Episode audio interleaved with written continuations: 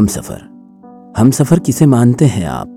जो उम्र भर के लिए हमारा हम सफ़र बनकर हमारा साथ निभाए, या कुछ हमरा ही मिल जाते हैं हमें राह चलते हुए? जो कुछ पल के लिए हमारे साथ रहते हैं, लेकिन यादों की पोटली हमारे साथ हमेशा के लिए छोड़ कर जाते हैं। नमस्ते, आदाब। कुलदीपक नाम है मेरा और किससे कहानियाँ सुनाता हूँ। कुछ ऐसी ही कहानी है रोहिणी की। उसे उसका हम सफ़र किसी राह में मिला था। क्या है ये कहानी? आइए देखते सिद्धार्थ सिद्धार्थ, तुम आ जाओगे ना जल्दी? सिद्धार्थ, तुम्हारी रोहिणी तुम्हारा इंतज़ार कर रही है। मुझे पता है सिद्धार्थ, तुम तुम अपने रोहिणी से बहुत प्यार करते हो ना? जल्दी आ जाओ ना सिद्धार्थ, प्लीज़। पिछले कुछ महीनों से या कुछ सालों से रोहिणी एक कमरे में बैठे हुए घंटों दीवार को ताकती रहती है। ना जाने कितनी डिप्रेशन की गोलियाँ खाती है और सिद्धार्थ का नाम पुकारती है। रोती रहती है वो हमेशा। लेकिन सिद्धार्थ पिछले दो सालों से अब तक अब तक वापस नहीं आया है। कहाँ है सिद्धार्थ? वो यूएस में है, अपना काम कर रहा है। उसे भी बहुत याद आती है रोहिणी की, लेकिन मन नहीं करता है इंडिया आने का वापस। उसे पिछले दिन याद आते हैं। तब सिद्धार्थ ने अपना कॉलेज खत्म कर लिया था। अपनी पहली जॉब लगी थी। एक कॉफ़ी शॉप में अपने दोस्तों के साथ बैठा था वो। अरे यार, सिद्धार्थ, कॉलेज के दिन तो बड़े कमाल के थे। हम तो अभी तक जॉब ही ढूंढ रहे तुम्हें अपनी पहली नौकरी मिल भी गई है। लेकिन बड़ा मज़ा आता था, वो सारे डिबेट्स वो थियोरीज रखना। कमाल के दिन थे यार। हाँ यार यारो, सिद्धार्थ अपने कॉलेज के दिनों को याद कर रहा था। जर्नलिज्म से बैचलर्स करने के बाद ये उसकी पहली नौकरी थी। सारे दोस्त अब तक जॉब ढूंढ ही रहे थे और सिद्धार्थ को एक प्रतिष्ठित अखबार में अच्छी जॉब मिल गई थी। चलो दोस्तों फिर, मिलते कभी फुर्सत से, सिद्धार्थ ने कहा था। तभी उसने देखा कि एक लड़की पर्स अपना टेबल पर भूलकर मोबाइल पर बात करते हुए बाहर चली गई थी। सिद्धार्थ ने फट से वो पर्स उठाया और उस लड़की के पीछे दौड़ पड़ा। एक्सक्यूज मी आपका पर्स आप कैफ़े में ही भूल गई थी। थैंक यू मैं आपको बाद में कॉल करूँ? उस लड़की ने फ़ोन रखते हुए सिद्धार्थ की तरफ़ देखा था। Excuse me thank you so much क्या हम लोग कॉफ़ी पिए? श्योर सिद्धार्थ ने कहा था। Hi I am Rohini I am Siddharth क्या करती हो रोहिणी तुम? मैंने जस्ट अभी अभी कॉलेज की पढ़ाई ख़त्म की है हिस्ट्री से बैचलर्स किया है। और बस कुछ सोच रही हूँ कुछ करने का। लेकिन पहले हिस्ट्री पसंद आता था, अब पसंद नहीं आता है। कुछ और करने का मन करता है, रोहिणी ने कहा था। अच्छा वैसे तुम क्या करते हो? यार मैं पत्रकार हूँ, एक अखबार में आर्टिकल्स लिखता हूँ। ये उनकी पहली मुलाकात थी। सिद्धार्थ उस दिन खुश था। उसे अच्छी लगी थी रोहिणी। उसका वो अंदाज, उसने जो बताया था कि उसने अब तक तय नहीं किया था क्या करना है। सिद्धार्थ ने बारहवीं में रहते हुए ही तय किया था कि मैं एक अच्छा पत्रकार बनूँगा। और उसके कई दोस्त बारहवीं होने के बाद क्या अब जब तक जैसे उनका ग्रेजुएशन नहीं हुआ था, उन्होंने भी तय नहीं किया था कि क्या करना है। बस कुछ करना है। रोहिणी भी वैसी ही थी। उसके बाद वो कई बार मिले, कभी कैफ़े में, कभी किसी गार्डन में। रोहिणी कभी कभी कहती अच्छा सिद्धार्थ, तुम टूरिज़्म वगैरह नहीं कवर करते क्या? कभी कवर करो तो बताओ मुझे। अपने साथ घुमाने लेकर जाओगे ना? हाँ हाँ पक्का लेकर जाऊँगा, क्यों नहीं? तुम बस बताओ मेरे साथ चलना पसंद करोगी या नहीं? क्यों नहीं? ना जाने कब दोस्त से वो एक बेस्ट फ्रेंड बन गए थे। बेस्ट फ्रेंड से ना जाने रिश्ता कब आगे बढ़ गया। एक दिन रोहिणी और सिद्धार्थ ऐसे ही उस कैफ़े में बैठे थे। सिद्धार्थ कुछ पल रुका रहा। क्या हुआ सिद्धार्थ? तुम कुछ बोल नहीं रहे हो आज? नहीं, जब बहुत सारी चीज़ें सुनाते रहते हो। यहाँ ये हुआ यहाँ वो हुआ, टूरिज़्म में ऐसा हुआ, पॉलिटिक्स में फलाना, ढिमकाना। आज क्या हो गया तुम्हें? कुछ नहीं, बस कुछ सोच रहा हूँ। मुझे भी बताओ, क्या सोच रहे रोहिणी, हमें साथ रहते हुए महीने बीत गए हैं ना? हाँ बीत तो गए लेकिन मुझे ऐसा लगता है कि मैं कुछ मिनट भी तुम्हारे बगैर नहीं रह सकता। हाँ लगता तो मुझे भी है। रोहिणी मुझसे शादी करोगी? हाँ हाँ क्यों नहीं? रोहिणी ने बिना हिचकिचाते हुए कहा था। तुम कहो तो मैं कल से तुम्हारे घर रहने आ जाऊँ। चलेगा क्या तुम्हें? आर यू सीरियस हाँ बिल्कुल। क्या तुम सीरियस नहीं हो?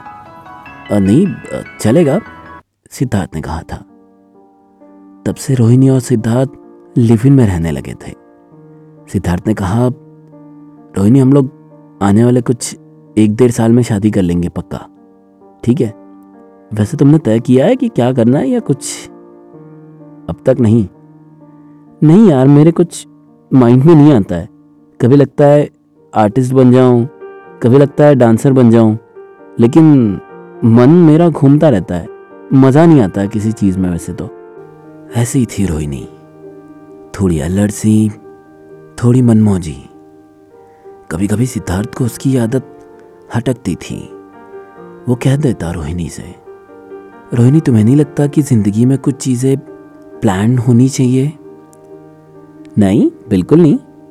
क्या करना यार कल का प्लान वैन बना के? दो पल की ज़िंदगी है, मुझे लगता है जी लेना चाहिए। तुम्हें नहीं लगता ऐसा? नहीं, सिद्धार्थ कहता। अरे यार, तुम भी ना खामा खाक बहुत सारी बातें सोचते रहते हो।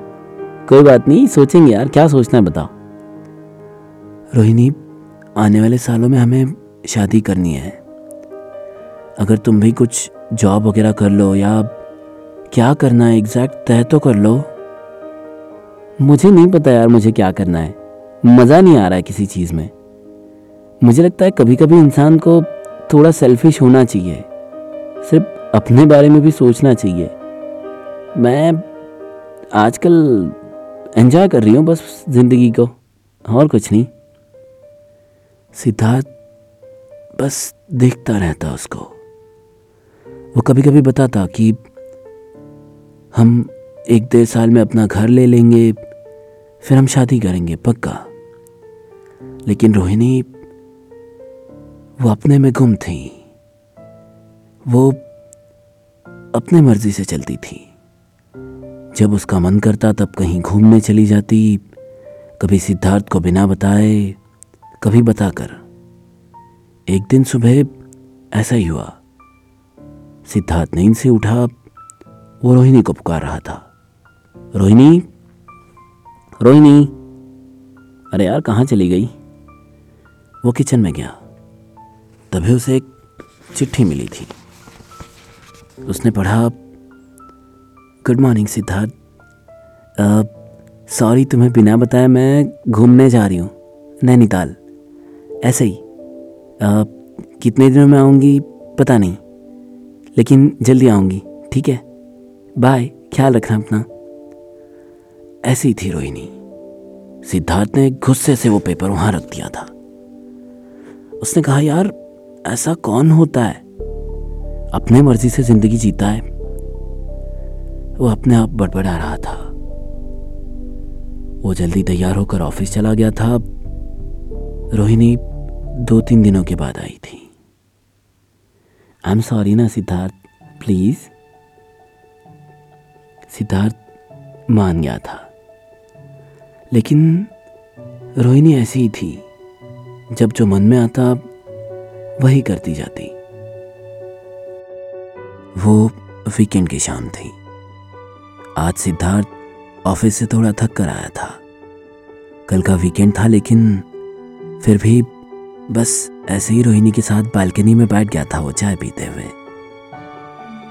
रोहिणी का हाथ अपने हाथ में लेते हुए सिद्धार्थ ने कहा था, रोहिणी, ऐसे मुझे छोड़कर बिना बताए मत जाया करो ना। बहुत चिंता होती है तुम्हारी। प्लीज़ रोहिणी ने सिद्धार्थ के कंधे पर सर रख दिया था। अब नहीं जाऊँगी सिद्धार्थ। आई लव यू पक्का। मैं भी रोहिणी। वैसे और एक बात कहनी थी तुमसे। कल मेरी मम्मी पापा से बात हो रही थी। सबने कहा कि अगले महीने हम शादी कर सकते हैं। चलेगा ना? मैंने माँ बाबूजी से भी बात कर ली थी और मम्मी पापा से भी। दोनों ने हाँ कहा। इनफैक्ट मम्मी तो कह रही थी कि तुम्हें कोई एतराज़ नहीं है। तुम तो बहुत खुश हो। तुमने कहा था क्या ऐसा उनसे? उन्होंने कहा कि मेरी बेटी जल्दी शादी करना चाहती है। रोहिणी थोड़ी मुस्कुरा दी थी। फिर होले से सिद्धार्थ को चुमटी काटते हुए बोला था, चाय पी लो, ठंडी हो जाएगी। सिद्धार्थ भी मुस्कुरा दिया था। फिर सिद्धार्थ उस दिन खुश था, बहुत ज़्यादा। अगले महीने उसकी शादी जो होने वाली थी, रोहिणी के साथ। सिद्धार्थ हमेशा की तरह फिर से ऑफ़िस जाने लग गया था। उस दिन सिद्धार्थ सुबह उठा और फिर से रोहिणी को ही पुकार रहा था, कॉफ़ी के लिए। रोहिणी? अरे रोहिणी, कॉफ़ी तो पिला दो यार। बहुत थकान हो रही है, फिर ऑफ़िस भी जाना है। प्लीज़, तुम्हारे हाथ की कॉफ़ी पीकर मज़ा आता है यार। लेकिन रोहिणी नदारत थी। हमेशा की तरह मिला तो क्या एक खत जिस पर फिर कुछ लिखा था। Good morning Siddharth. I am sorry again मैं ये शादी अभी नहीं करना चाहती। मैं जा रही हूँ। मैंने मम्मी पापा को भी बता दिया है। कब वापिस आऊँगी, मुझे नहीं पता। मुझे थोड़ा सा अपने आप को ढूंढना है। तुम मेरा इंतज़ार करोगे। आई होप सिद्धार्थ कुछ पल के लिए रुक गया था। उस खत को वहीं रखते हुए वो सोच रहा था, अपने आप को ढूंढना है? इंतज़ार करूँगा? तो अब तक किया वो क्या था? क्या आप रोहिणी मुझसे प्यार नहीं करती? क्या आप वो मुझे धोखा दे रही थी? ये सारे सवाल सिद्धार्थ के मन में घर बनाते जा रहे थे। एक हफ़्ता बीत गया, दो हफ़्ते बीत गए, फिर कई महीने बीत गए, लेकिन रोहिणी वापस नहीं आई थी। घर पर पता किया तो उन्होंने कहा कि वो कहीं बाहर गई है। उनको फ़ोन करती रहती है, लेकिन सिद्धार्थ को नहीं। सिद्धार्थ के फ़ोन भी नहीं उठाती है। पता नहीं क्यों। फिर सिद्धार्थ को एक फेलोशिप मिल गई तो वो काम के सिलसिले में यूएस चला गया था। यहाँ सिद्धार्थ एक रेप्यूटेड मीडिया हाउस में एंकर का काम कर रहा है। उस दिन सिद्धार्थ ने अपना शो खत्म किया और अपने घर के लिए निकल गया। घर के बाहर गाड़ी पार्क कर ही रहा था और अपने घर का दरवाज़ा खोल रहा था। तभी उसका फ़ोन बज पड़ा। देखा तो अननोन नंबर था, लेकिन इंडिया से था। उसने फ़ोन उठाया। हेलो? हेलो सिद्धार्थ, कैसे हो? रोहिणी बात कर रही हूँ। कई सालों के बाद रोहिणी की आवाज़ आ रही थी। लगभग एक डेढ़ साल बीत गया था। रोहिणी, कैसी हो? मैं ठीक हूँ, तुम कैसे हो? सुना है यूएस चले गए हो। देखा है मैंने तुम्हें एक दो बार शो पर। अच्छे कर रहे हो। कब आ रहे हो इंडिया? क्यों रोहिणी? मैं तुम्हारा इंतज़ार कर रही हूँ। आ जाओ ना जल्दी। फिर मुझे अपने साथ लेकर जाओ। रोहिणी, अब मैं नहीं आ सकता। अब मैंने यहाँ शादी कर ली है। और कुछ दिनों में मुझे बच्चा भी होने वाला है। रोहिणी टूट गई थी अंदर से। वो सोच रही थी कि ये क्या हो गया? मैंने ये क्या कर दिया? और क्यों? तब से लेकर आज तक रोहिणी सिद्धार्थ के बारे में ही सोचती है। वैसे ही सिद्धार्थ को पुकारती है रोज। और एक डेढ़ साल बीत गया है। सिद्धार्थ अब तक वापस नहीं आया। फिर उस दिन हमेशा की तरह रोहिणी अपने कमरे में बैठी हुई थी अकेले। तभी उसकी बहन वहाँ चली आई। अरे रोहिणी, अरे ऐसे उदास मत बैठो, तुम्हें पता है, एक इंटरेस्टिंग चीज़ मिली है।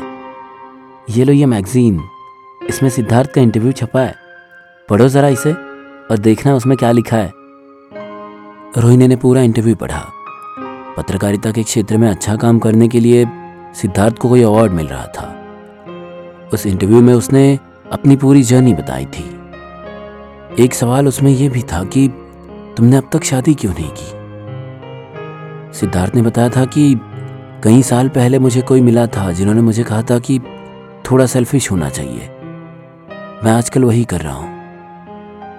रोहिणी को वो इंटरव्यू पढ़कर और दुख हुआ था। उसने तुरंत सिद्धार्थ को फ़ोन लगा दिया था। हेलो सिद्धार्थ, कैसे हो? मैं ठीक हूँ रोहिणी, तुम कैसी हो? मैं भी ठीक हूँ। सिद्धार्थ, तुमने मुझसे झूठ कहा था ना कि तुमने शादी कर ली है? तुमने परसों के मैगजीन इंटरव्यू में बताया था कि तुमने अब तक शादी नहीं की। सिद्धार्थ, प्लीज़ आ जाओ ना। I am sorry I still love you please आ जाओ. आई एम सॉरी रोहिणी मैं अब नहीं आ सकता. आई लव यू टू लेकिन तुम अब आगे बढ़ जाओ. मैंने सिर्फ़ एक ही बार प्यार किया था, वो भी तुमसे. I am sorry and I love you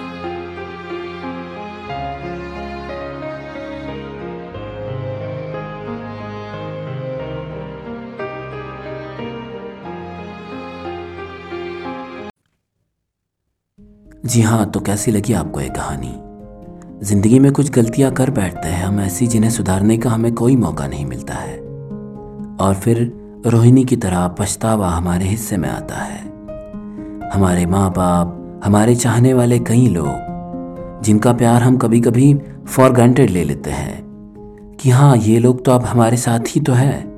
कहाँ जाएँगे हमें छोड़कर? लेकिन ना जाने कौन सा हमरा ही कब हमारा साथ छोड़कर चला जाए? और फिर बस हमारे पास छोड़कर जाए तो बस कुछ यादें। हाँ अगर आपका भी कोई ऐसा ही किस्सा हो जो आप हम तक पहुंचाना चाहते हैं तो आप हमें ईमेल कर सकते हैं। हमारा ईमेल आईडी और सोशल मीडिया के लिंक्स आपको डिस्क्रिप्शन में मिल जाएँगे।